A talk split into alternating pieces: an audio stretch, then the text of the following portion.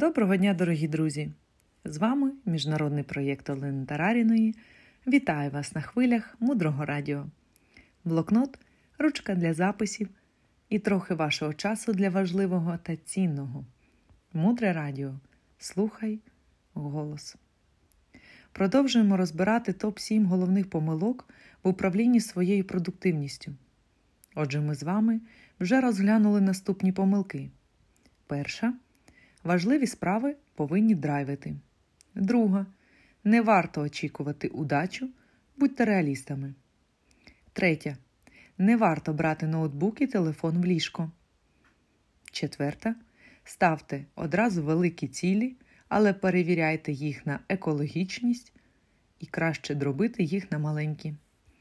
П'ята. Не варто працювати з постійними відволіканнями. І сьогодні в ефірі ми вивчаємо 6-ту позицію. Вона називається «Не зливайте час в соцмережах». Очевидно, що ми повинні знизити своє споживання соцмереж, відключити всі сповіщення, вайбери, всі звукові і вібросигнали, які можуть нас відволікати. Життя людини, коли з її життя пропадає велика кількість соцмереж, звукових сповіщень, нагадувань і картинок, це життя стає іншим. В цьому житті з'являється час. І зараз світ влаштований так, що він робить все, щоб ми жили в соціальних мережах. І ці мережі пожирають наш час. Подумайте, наскільки для вас це відчувається як правда. І я рекомендую задавати собі питання, які вам реально потрібні соцмережі. Якщо з ними пов'язана ваша робота або ваша реалізація, то подумайте, як це можливо мінімізувати. І щоразу, коли вам хочеться потягнутися рукою в телефон і зайти, подумайте, від чого важливо зараз відвертається ваша свідомість для того, щоб втекти в соцмережі. Тому що це завжди про втекти. І кожного разу, коли ви прийняли рішення втекти, тому що не стримались, задавайте собі питання. Як довго я обираю там знаходитись?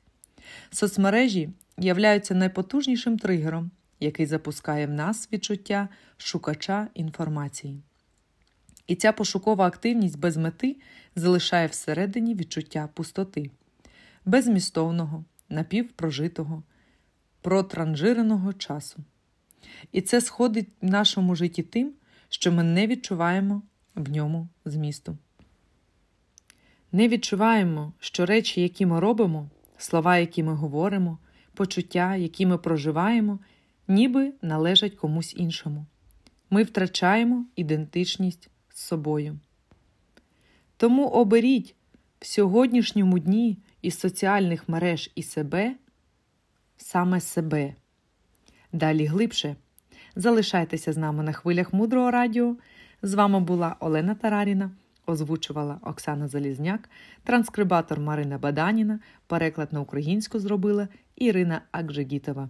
До зустрічі в ефірі!